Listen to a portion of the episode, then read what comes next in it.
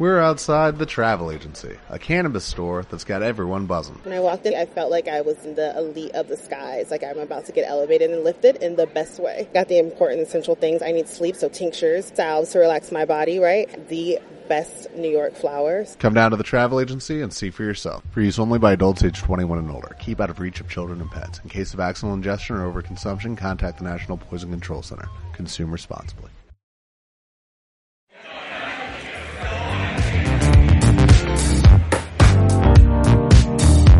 Por la voz del derecho estamos transmitiendo desde la facultad.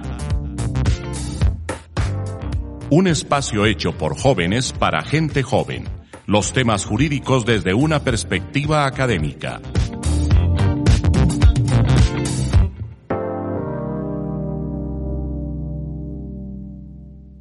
Buenos días, buenas tardes, buenas noches a todos desde y donde nos escuchen. Esto es eh, desde la facultad, un programa de la voz del derecho. El día de hoy nos encontramos con Santiago Archila, eh, estudiante de la Universidad de los Andes de Derecho y además Economía y representante de la Facultad de Derecho. Eh, Natalia Duque, a mi derecha, quinto semestre de la Universidad del Rosario, también monitora una, de una materia de, procesal especial penal, que perdón, de penal especial. David Cáceres de quinto semestre de la Javeriana y Juan Martín Boyacá de quinto semestre de la Javeriana. El día de hoy pues les traemos un tema pues bastante interesante que ha sumergido las redes sociales en estas últimas semanas, que es el asesinato de la DJ Valentina Tres Palacios en, en Bogotá a manos del estadounidense John Paulos, desde unos temas muy específicos que son como inquietantes para todos nosotros de quienes estudiamos derecho. Entonces, pues, eh, un poco el resumen de este caso. Según las investigaciones de la Fiscalía General de la Nación, Paulos pues pudo haber asesinado a la joven en la mañana del 22 de enero, día en el que Valentina pues iba a mudarse a un apartamento en el norte de Bogotá, según informa uno de los testigos del caso. Y la última vez vista con vida fue a las 4 de la mañana en un bar ubicado en el Restrepo, aquí en Bogotá, que se conoce como Nexus. Según testigos, el sindicado, pues que es Paulus, habría reaccionado de tal manera que debido a, a los celos que fueron suerte de una relación paralela de otro joven conocido Valentina, que además fue como un testigo clave en estas últimas audiencias. Eh, y bueno, se formaliza la orden de captura, a él lo retienen en Panamá y ahí fueron cuando las autoridades migratorias pues entregan al individuo a las autoridades colombianas y pues hay unos temas de gran relevancia que vamos a tocar en este episodio que es como el tema de las esposas moradas que vimos que también eh, fueron de gran interés como para los medios de comunicación, ¿no? Entonces con esta introducción me permito como darle alguna palabra a cualquiera de ustedes quien quiera como iniciar el debate, la discusión alrededor de cualquier tema. No sé si alguno quiera empezar. Sí, Santi, de una. Bueno, primero a mí me gustaría hacer como un detalle aclarativo en el sentido de que eh, ha sido un feminicidio muy mediático, ¿sí? Y cuando está inmerso en los medios, evidentemente hay una connotación de que todo el mundo está presto a opinar.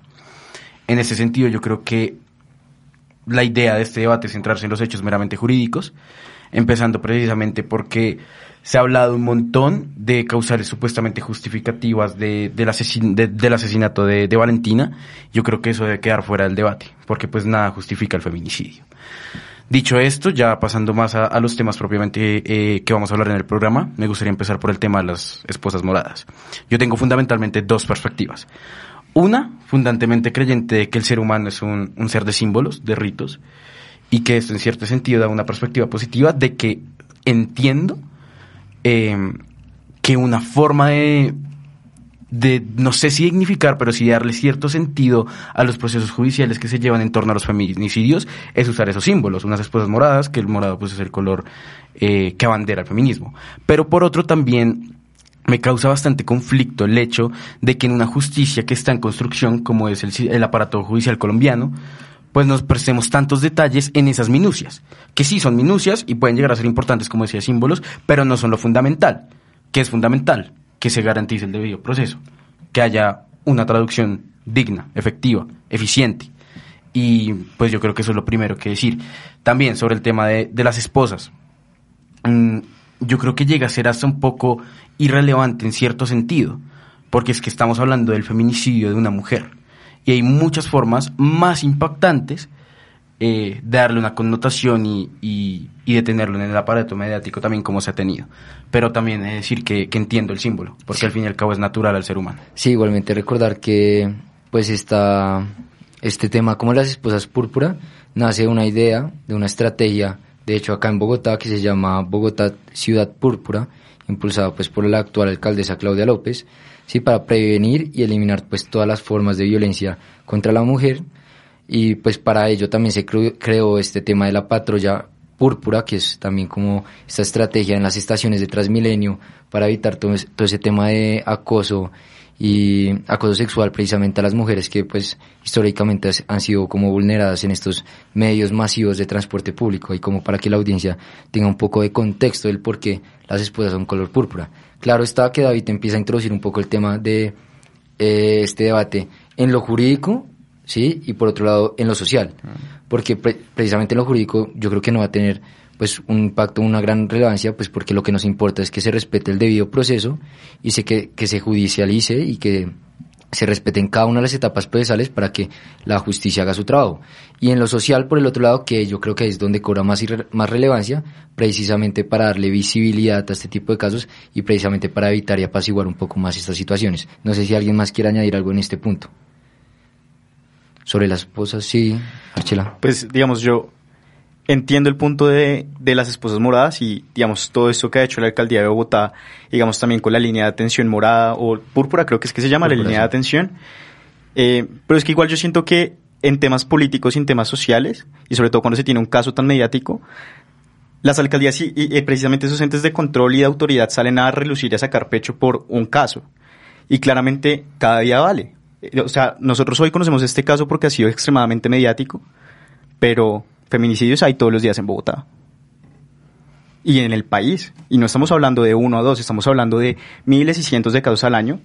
Y claro, entonces hoy salen todos los titulares y sale la Secretaría de Seguridad de Bogotá a decir y sale la policía a decir que son los grandes héroes porque están usando el símbolo y que están, mejor dicho, acabando con el feminicidio en Bogotá, lo cual es completamente falso.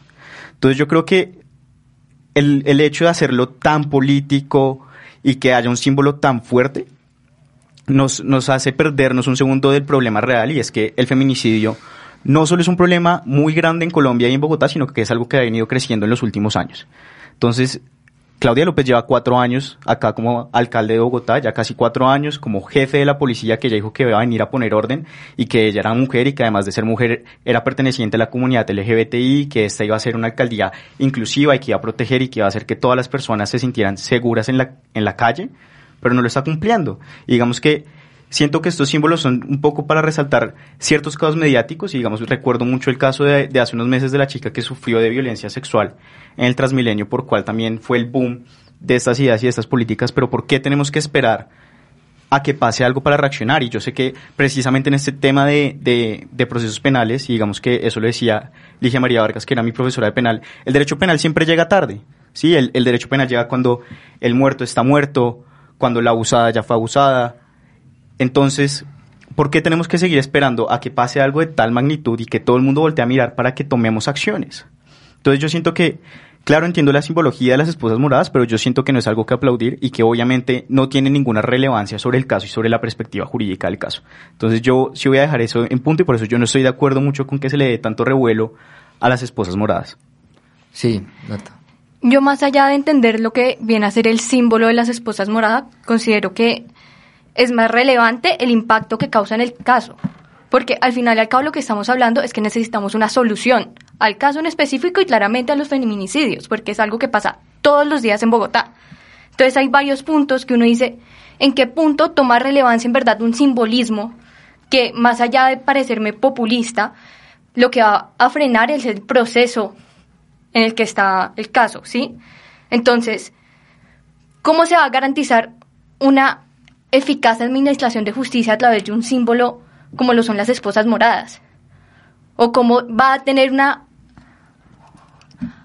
va a tener un efecto preventivo en los futuros autores del delito?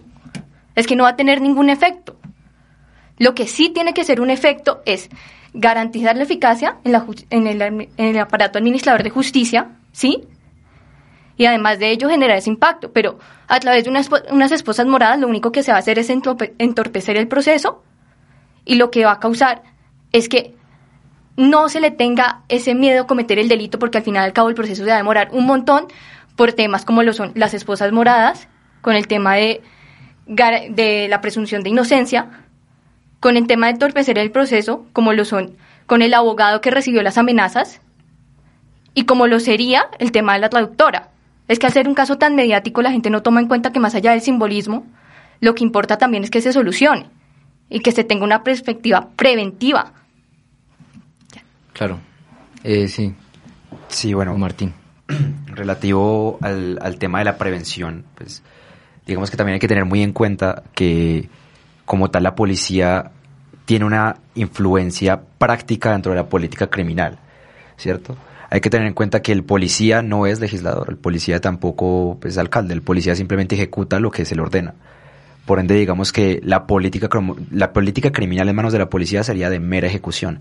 O sea, no podemos, digamos, quedar por entendido que las esposas moradas sean un, un tipo como de, como de incentivo de política criminal por parte, pues digamos que de la policía, porque como tú también lo decías, pues digamos que no tiene ningún tipo de efecto Em, de cierta manera, ni punitivo, ni ningún efecto como tal que podamos decir que es relevante para que las personas no delincan. Jurídico. Sí, digamos que no tiene ningún efecto jurídico, tal vez digamos que sí me gustaría rescatar que puede entorpecer un poco el proceso, sin embargo, como lo venían anotando, siento que, que el, y me parece sumamente indignante que los medios hayan desviado tanto la atención de lo que fue un feminicidio, eh, y limitarlo a unas esposas moradas, ¿no? Digamos que también hay, un, hay algo muy importante y es que las esposas moradas también, o sea, el simbolismo es, es todo, digamos que lo, lo arman completo, no solo ponen las esposas moradas, sino que también mandan a dos patrulleras a, a poner las esposas moradas. Y el hecho de que, digamos que dos mujeres, eh, dos mujeres policías patrulleras pongan las esposas moradas, digamos que eh, conforma el conjunto de, pues digamos que de motivos que tenía la policía para ponerlas. Como digamos que quiero quiero hacer mucho énfasis en el punto en que si bien puede ser entendido como, como, como política criminal, tal vez siento que puede ser malentendido el mensaje que quiere dar la policía, ¿no? Porque la policía no se puede abanderar de que solamente con poner las esposas moradas, pues digamos que está ya solucionado todos los problemas de feminicidio. Pero sí es cierto y hay algo que hay que reconocer y es que de todas maneras los medios se han encargado de ver esta situación como algo netamente peyorativo. Entonces, digamos que si la policía trata de hacer algo eh, en virtud, pues digamos que de buscar sus objetivos, pues digamos que los medios también lo van a tergiversar para mal, como ha pasado, ¿sí? Digamos que las esposas, y lo comentábamos ahora, las esposas, digamos que es, algo relevante, pudieron ser rojas, cafés, eh, del color verde, el color que fuera, pero fueron moradas, quisieron dar un mensaje y de todas maneras los medios acomodaron eso para decir que la policía, que ese era el gran gesto de la policía, para, digamos, acompañar los casos de feminicidio, cuando en realidad yo pienso que, digamos que si bien no son pasos de gigantes, son mensajes, como lo decía David, simbología que yo creo que le queda clara a la comunidad y creo que por el mismo impacto mediático ha quedado claro, simbología que a fin de cuentas no trata de solucionar del todo porque no puede equivalerse a política criminal como tal, porque la policía no, no como tal no crea política criminal, la policía ejecuta más que todo política criminal. Eh, y pues digamos que por el otro lado, eh, a la sociedad se le da un reflejo de que tal vez, como lo, como lo decía, no puede implicar un cambio significativo. Sí puede, digamos que, hacer más visible que de cierta manera hay, una, hay un compromiso por parte de la institución con este tipo de casos, que como pues por, por tal vez eh, falta del recurso tanto humano como, como económico, la policía no pueda abolir este tipo de delitos ni, ni este tipo de actos, pero algo, digamos que yo destaco en la institución que alguna intención tiene y no creo que haya sido necesariamente mala. Claro, y no, y alrededor de, todas estas cuatro intervenciones, pues me surge como una pequeña como aclaración o punto para añadir al debate, puesto que, pues, eh, Natalia me corregirá que es más experta en derecho penal que yo, pero por ejemplo el tema del procedimiento de las esposas nos fue como una reforma como tal al Código de Procedimiento Penal, por ejemplo. O sea, no es algo que esté en la ley eh, concretamente, sino es una política, pues precisamente para aprender a aquella persona que se le, eh, se le imputó la orden de captura. Diferente a, por ejemplo, eh, los delitos que están tipificados en el Código Penal cuando hablamos ya de homicidio agravado y cuando estamos hablando de feminicidio agravado. Entonces, ¿qué tan es oportuno tipificar el delito de feminicidio agravado y el de y diferenciarlo con el de homicidio agravado. ¿Por qué? Lo digo por esta razón es que en el Código Penal nuestro la pena del delito de homicidio u homicidio agravado es de 480 a 600 meses de prisión o pena de prisión perpetua, revisable si la víctima fuera una persona menor de 18 años. Y el feminicidio, por el contrario, ojo al dato, es desde 250 meses a 500 meses, o sea, 100 meses menos que el homicidio agravado. Entonces, sí es pertinente, obviamente, entrar a la discusión de por qué debería considerarse un feminicidio y no un homicidio, eh, pues, entre comillas, corriente y darle esa tipificación a ese tipo penal concreto, ¿no? Entonces, ah, pues es, es, un tema como que nos ayuda como a, a hilar este tema de las esposas moradas con el tema de, del, feminicidio y la tipificación de este delito con el homicidio agravado. No sé si alguno quiere hacer una última intervención con respecto a este tema para seguir con el otro que tengo. Sí, Natalia. En sí, o sea, el feminicidio pasa a tipificarse en sí como delito y deja de ser homicidio agravado gracias al cumplimiento de la teoría preventivo general, que es en sí prevenir que se cometa el delito, ¿sí? Entonces, se tipificó en un área, se tipificó como un delito diferente, precisamente pues con el fin de proteger a la mujer, ¿sí?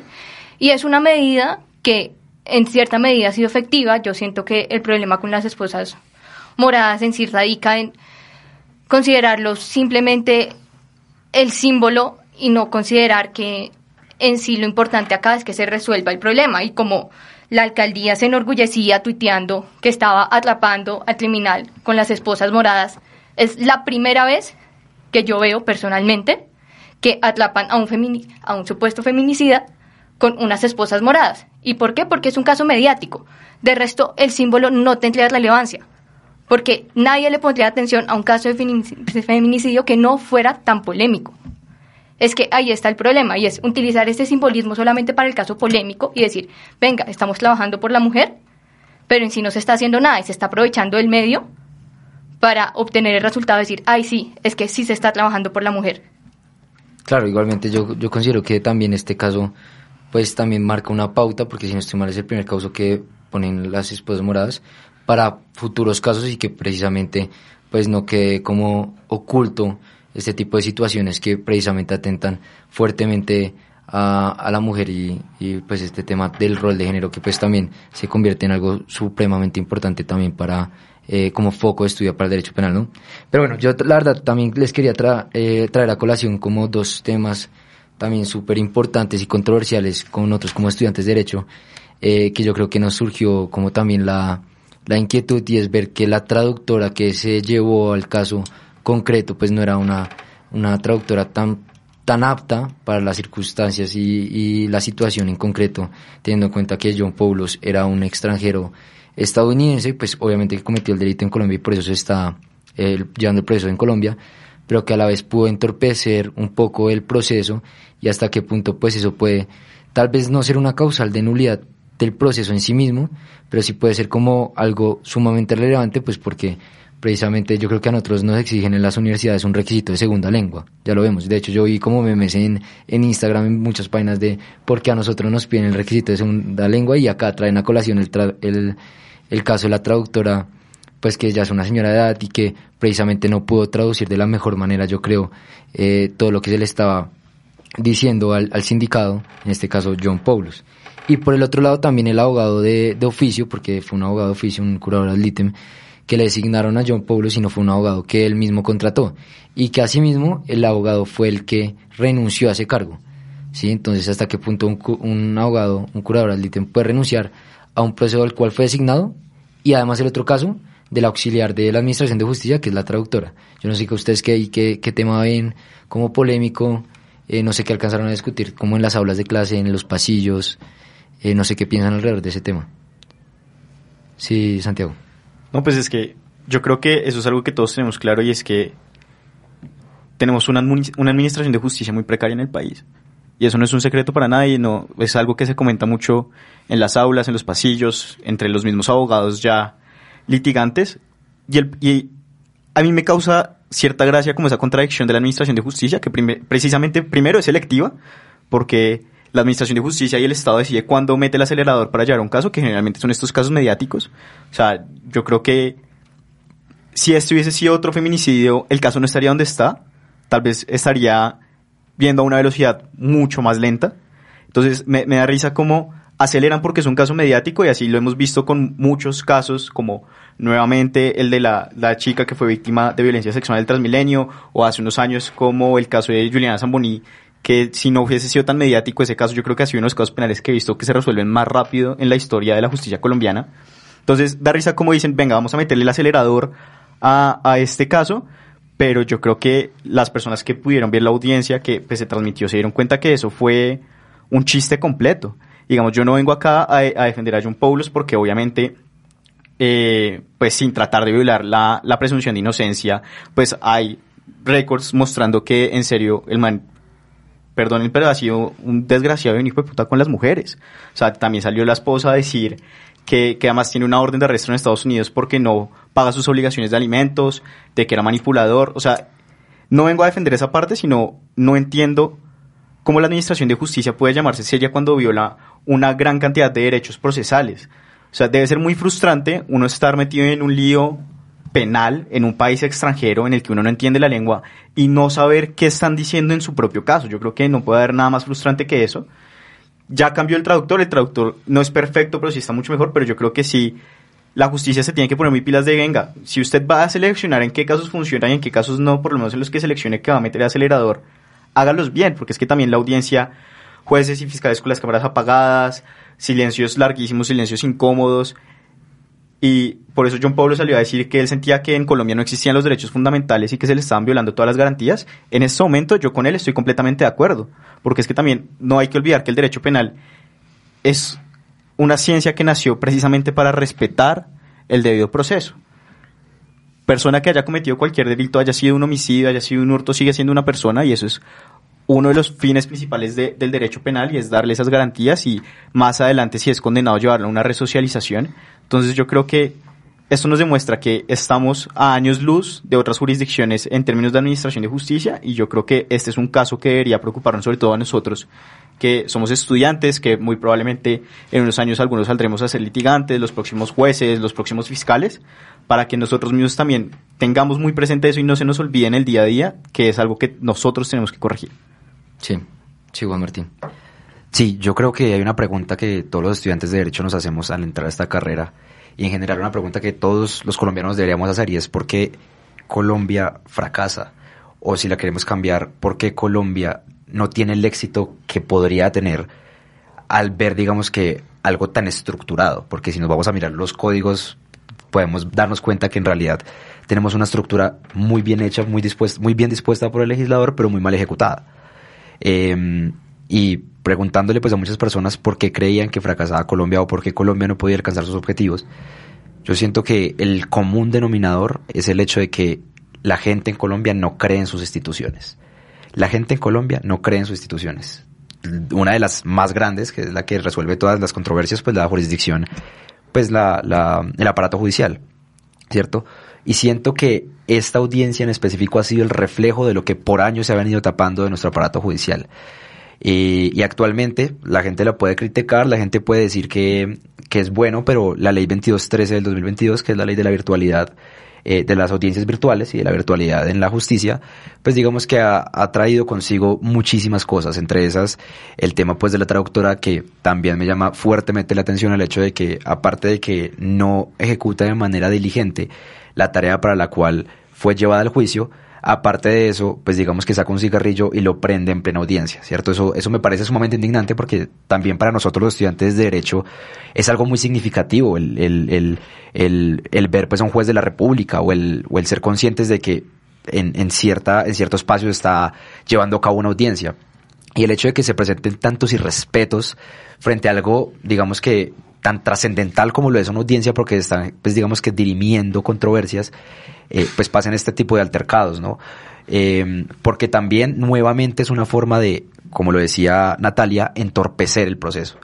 ¿Cierto? Y, el, proceso se ha, se ha visto, eh, pues digamos que damnificado desde el principio y esto lo ratifica más porque una crítica que se realiza mucho a los abogados penalistas es que sacan mucho provecho de este tipo de situaciones que pasan en el, en el, en, durante los juicios. Entonces, ¿qué mala traductora? Entonces, no, venga, objetemos porque es que la, la traducción así no se puede. Y así empieza a ganar tiempo y a ganar tiempo y a ganar tiempo y a ganar tiempo y se empiezan a retrasar los procesos y, y a pesar de que por el impacto mediático que ha tenido se ha tratado de agilizar, siento que también han hecho, pero lo imposible, por eh, retardar más el proceso de lo que ya está, ¿cierto? Entonces a mí me gustaría dejar, digamos, que ese punto acá para que lo sigamos debatiendo, el hecho de que se han realizado muchas patrañas alrededor de este tipo de temas, como por ejemplo la traducción, em, para entorpecer y para retardar el proceso pues, del cual hemos venido hablando. Sí, antes de darle la, la palabra a David, sí, para ir nutriendo un poquito la conversación, eh, precisamente acá voy a recoger dos ideas puntuales de las ambas eh, intervenciones. Yo creo que además de eh, garantizar el, procedimiento y la, justicia, el acceso a la justicia y que todos los procesos lleven con la mayor serenidad posible, pues sobresale este tema de la garantía de los derechos procesales del sindicado, ¿no? Y precisamente en el artículo 144 de la ley 907 de 2004, que es la ley de procedimiento penal, precisamente, pues la traigo a colación para solucionar los temas o discusiones que se llevó a cabo sobre, pues es que este estadounidense estaba con una novia colombiana, entonces precisamente debía conocer el idioma y por conocer el idioma pues no necesitaba una traductora en sí mismo y por el hecho de que la traductora no haya hecho su trabajo eh, de manera diligente, pues igualmente él iba a entender algo. Pero precisamente este, este artículo eh, dice que el imputado, el acusado o la víctima serán asistidos por un traductor debidamente acreditado reconocido por el juez en caso de no poder entender o expresarse en el idioma oficial. Eh, o por intérprete en caso de no poder percibir el idioma por los órganos de los sentidos o hacerse entender oralmente. Lo anterior no obsta para que pueda estar acompañado por uno designado por él. Y asimismo este artículo fue analizado por la sala penal diciendo que aun cuando el extranjero haya sido asistido por un traductor oficial en el proceso penal, la providencia debe ser comprendida por el actor, o comprendida. Eso quiere decir que pese a que pueda conocer el idioma, podamos decir que sabe español, o sea, un traductor tiene que estar siempre acompañado con él para que entienda los términos jurídicos, que es muy diferente que tener una charla coloquial con un estadounidense tomándose un café, hablando sobre un tema, pues X, ¿sí? Porque esto ya es un proceso penal que precisamente, pues en dado caso que se le impute una pena eh, carcelaria, pues va a violar uno de sus derechos fundamentales, que es el, derecho a la libertad, por ejemplo. Entonces, eh, trayendo a colación este artículo, quisiera introducir entonces la, intervención de David. Oigan, no, yo creo que de la mano con lo que acaba de decir Santiago iba, iba mi intervención, también apoyándome en lo de Juan Martín y, Archila, y es fundamentalmente dos cosas. La primera es que yo creo fundamentalmente que el derecho en sí mismo es un proceso histórico y en, y en sí mismo debe llevar siempre una progresividad que es lo totalmente contrario a una regresividad. ¿Cuál es el punto de esta afirmación? De que realmente no sabemos cuántos procesos a lo largo del aparato, a lo largo de la historia del aparato judicial colombiano han tenido miles de vicios parecidos a este. Este lo tenemos en cuenta porque es que es una audiencia pública que se ha hecho polémica, mediática y a la que gran cantidad de colombianos han podido acceder y verla un avance bastante importante y significativo de la virtualidad, de, de, esos, de esos avances que nos ofrece las nuevas tecnologías. Entonces yo creo que es un dato importante de sentar sobre la mesa y es lo preocupante y triste que llega a ser los miles de casos que deben haber pasado igual que este, pero que no tenemos conocimiento simplemente porque no son tan mediáticos. Eso es lo primero. Y lo segundo, que me parece fundamental y no lo hemos tocado, la técnica jurídica. ¿A qué me refiero con esto? no solo consta, como decías antes citando el artículo del Código de Procedimiento Penal, con que se entienda, porque es que el, lenguaje jurídico es un lenguaje técnico. Y es un poco la crítica que, como decía Archila, se ha hecho al nuevo traductor, que hace bien su trabajo, pero no es perfecto. ¿Por qué no es perfecto? Porque es que la labor de un traductor no es simplemente alguien que sepa inglés. Debe tener un amplio conocimiento en un inglés legal, para que la persona comprenda los términos jurídicos de manera acertada porque si no, simplemente podemos poner una persona que tenga un buen conocimiento de inglés, pero no un buen conocimiento del inglés jurídico. Es un punto importantísimo, porque como dice el artículo, lo importante es que comprenda. Y comprender no es simplemente, en términos coloquiales, hacer un análisis de la sentencia o, condena o providencia que se impone, sino más bien ser consciente a pleno derecho, por decirlo de alguna forma, de los términos jurídicos que ahí están, porque eso radican también los recursos, cómo se siente propiamente la persona condenada y también la víctima. eh, o bueno, la familia de la víctima, lastimosamente, en este caso. Entonces, esos dos puntos importantes. El avance progresivo que, que ha tenido el derecho y que no sabemos cuántos vicios ha tenido, y, y la falta de, de lenguaje técnico y de garantías en ese sentido que tiene el aparato judicial colombiano. Sí, Natalia. No, sí, y es verdad. O sea, yo la verdad estoy de acuerdo con todos ustedes respecto a las faltas de garantías en el proceso que ha tenido John Paulus.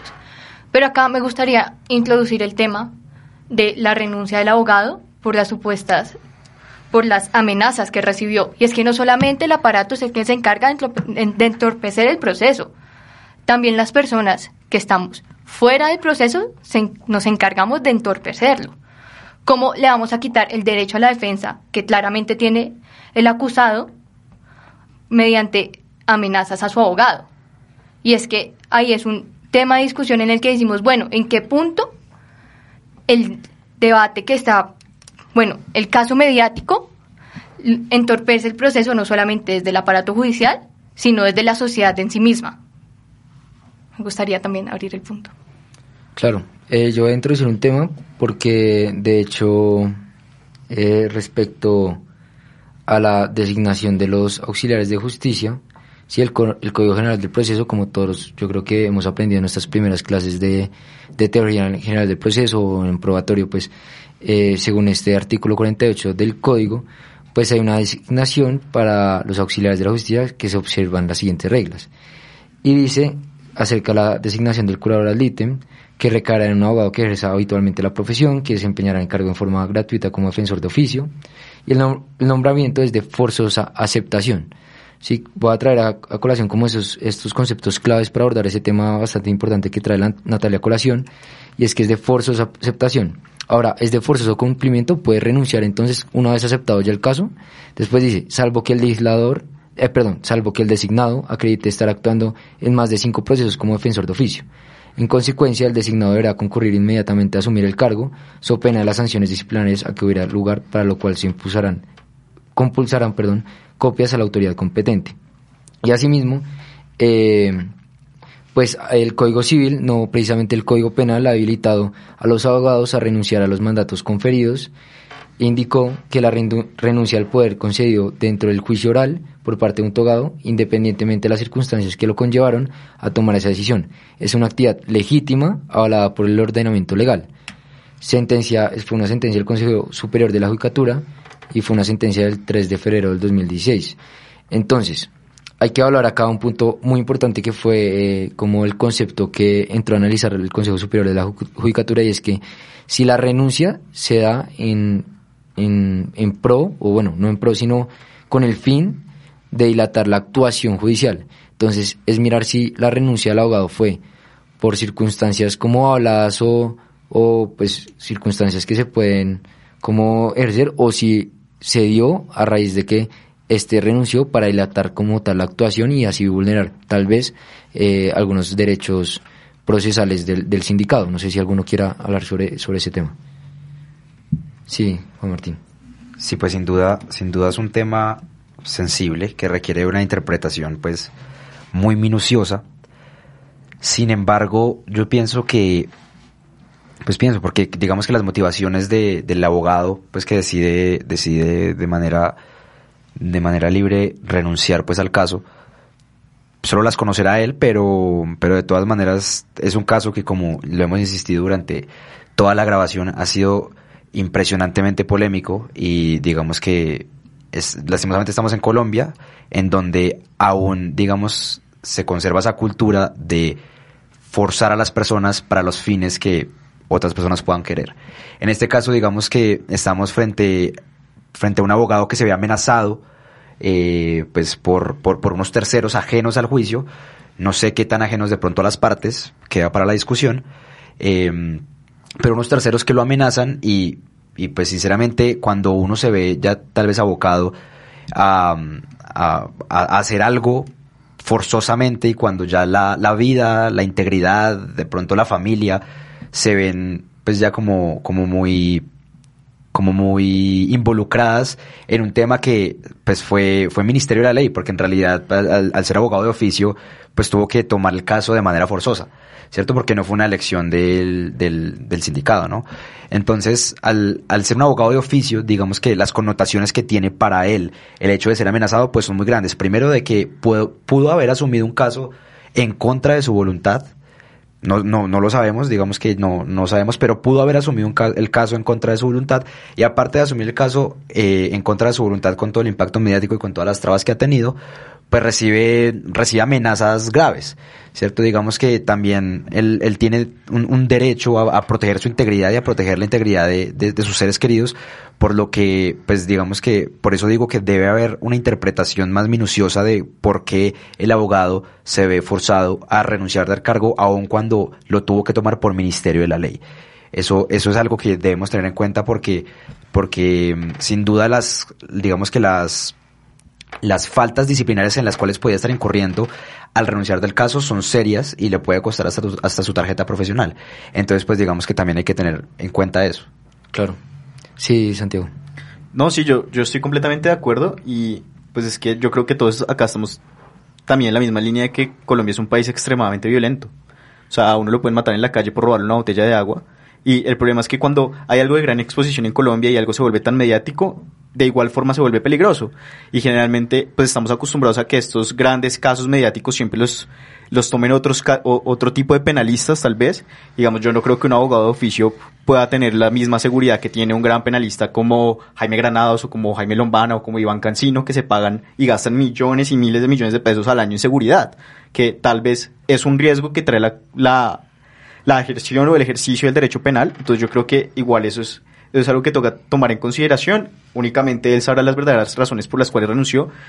Yo creo que igual nadie se sentiría cómodo trabajando con amenazas hacia su vida, más por algo que precisamente uno no tomó la decisión de, de, de recoger y el trabajar, sino que fue precisamente asignado de una forma forzosa. Yo creo que eso es algo que se tiene que mirar ahí. Y más que yo creo que discutir sobre si se está haciendo para entorpecer el proceso, yo creo que más bien ahí tienen que entrar los entes y la Administración de Justicia a ver por qué están pasando estas amenazas. ¿Cuáles son esas verdaderas incidencias de terceros sobre el caso que está llevando a que un abogado tenga que renunciar y que una persona se quede sin representación legal en pleno proceso? Porque eso, eso sí demora el proceso y eso sí lo entorpece. El hecho de que el abogado tenga que renunciar, pero no la decisión de este mismo.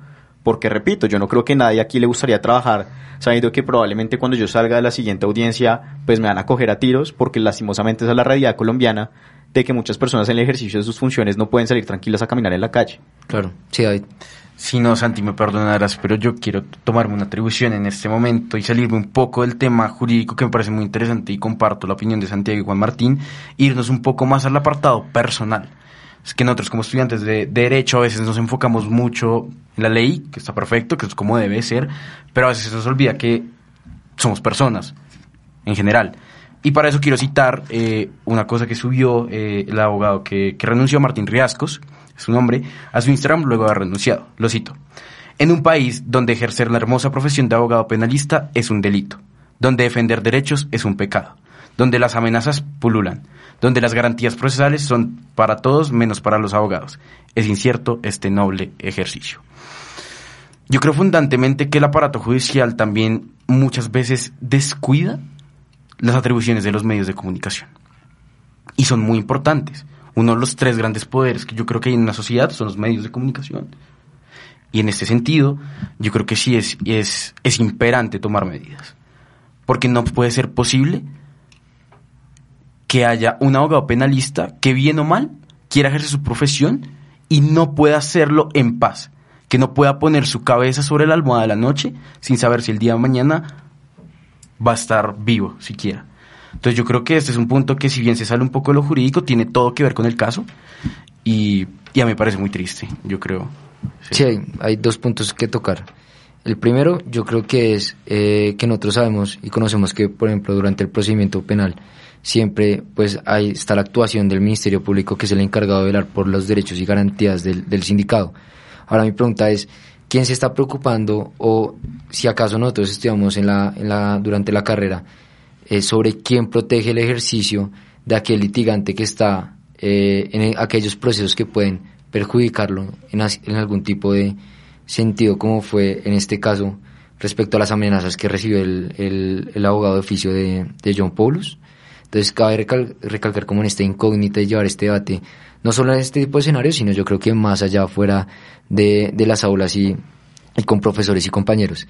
Y el segundo punto es el tema de los medios de comunicación, porque yo sí creo que es importante y también es una responsabilidad del ciudadano. Yo creo que abordaría ahondar un poquito más en la investigación en este tipo de casos porque nosotros vemos que salen titulares diciendo mandaron a la cárcel a John Paulus, pero eh, precisamente no lo mandaron como tal en la cárcel por declararlo culpable, sino fue una medida de aseguramiento. O sea, fue una medida de aseguramiento porque el man se podía fugar, eh, podía entorpecer la justicia o representar una peligro para la sociedad y es una medida de aseguramiento que dura un tiempo nomás mientras que deciden si es culpable o no.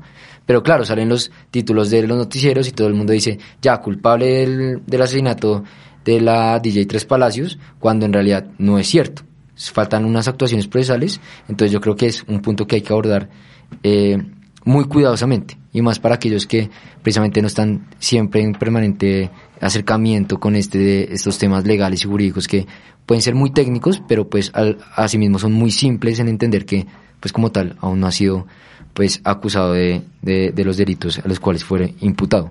Y por último, pues ya teniendo en cuenta que ya se nos acaba un poco el tiempo, va a eh, abrir el espacio para dar unas cuantas eh, conclusiones eh, con respecto a cómo creen que debería funcionar este, este aparato jurisdiccional, qué, es lo que creen que es lo más relevante o lo más sustancial de este proceso que nos puede llevar a mejorar las condiciones, yo creo que procesales y también abordar un poquito, ya salís un poco del tema eh, judicial, sino también tema yo creo que un poco más social de, del impacto que puede generar este caso y la, las diferencias que pueden generar en futuros casos, ¿no?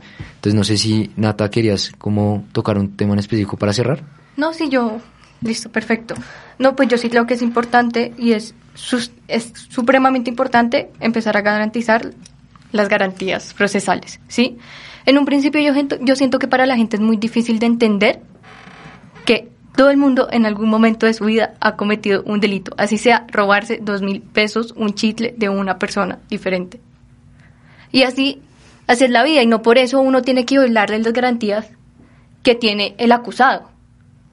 Y ahí es cuando tenemos que empezar a diferenciar entre, venga, yo, yo no estoy defendiendo al acusado, sino que estoy defendiendo las garantías que él como persona tiene en base a los principios del derecho penal y pues a la Constitución. Entonces yo siento que es supremamente importante que el aparato judicial en estos momentos empiece a trabajar para darle las garantías al acusado, claramente darle las garantías también a la víctima y que la sociedad empiece a trabajar en brindarle a, la a las personas el derecho de defensa que tienen, sin dejar de opinar respecto al tema. Claro. Listo, yo creo que tocamos una última intervención para cerrar. Sí, David, de una. Sí, no. Bueno, yo quiero decir que en este episodio nos hemos enfocado en una perspectiva bastante jurídica, de crítica al, al aparato judicial colombiano. Creo que es fundamental, pero por otro lado, yo creo que es imperante también hablar un poco y finalizar diciendo el tema referente al feminicidio, que es al fin y al cabo el centro del, del, de lo que se cometió. Todavía pues no está aprobado, pero pues está encaminado. Esperemos a ver cuál es, cuál es la, la providencia final. Pero yo sí quiero decir que el hecho de que sea tan mediático tiene sus pros y sus contras. Hemos hablado un montón de los contras, pero, que, pero creo que tiene un pro y es visibilizar. Un país en el que día a día ocurren un montón de feminicidios, violencia contra la mujer, más y más violencia contra la mujer. Tener como estos casos que llegan a tanta gente es fundamental, que lleguen, porque la gente se da cuenta de que no es una situación que ha mejorado. A pesar de que cada día son más visibles los casos, se siguen dando. Y aquí quiero retomar un poco lo que decía Natalia respecto de la política eh, penal en el país y que sobre todo se enfoque en la prevención. El derecho penal yo creo que no puede llegar tarde. La función, el fin debe ser un fin preventivo de que no ocurran más estos casos. Yo creo que, es eso. También decía Archila que el derecho penal siempre llega tarde, ¿no? Pero bueno, ya para finalizar, aclarar pues a todos los que nos escuchan que claramente estamos abordando este caso en particular desde un punto y un ámbito mucho más jurídico, más allá, yo creo que el, la división de opiniones que se puede dar en redes sociales, en Twitter más que todo, principalmente, sino abordar este tema desde un punto de vista mucho más técnico, yo creo que académico, a raíz de todo lo que nosotros aprendemos en cada una de nuestras clases, ¿no? Entonces, eh, bueno, acordar que estamos acá en La Voz del Derecho, ¿sí? Eh, y en el programa Desde la Facultad, eh, para que todos nosotros, y bueno, todos los que nos escuchen, nos sigan en nuestras redes sociales, y muchas gracias por sintonizarnos el día de hoy.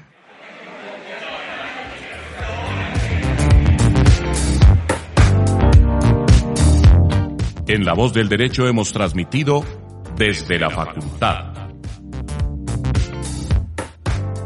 Un espacio hecho por jóvenes para gente joven. Los temas jurídicos desde una perspectiva académica. Desde la facultad.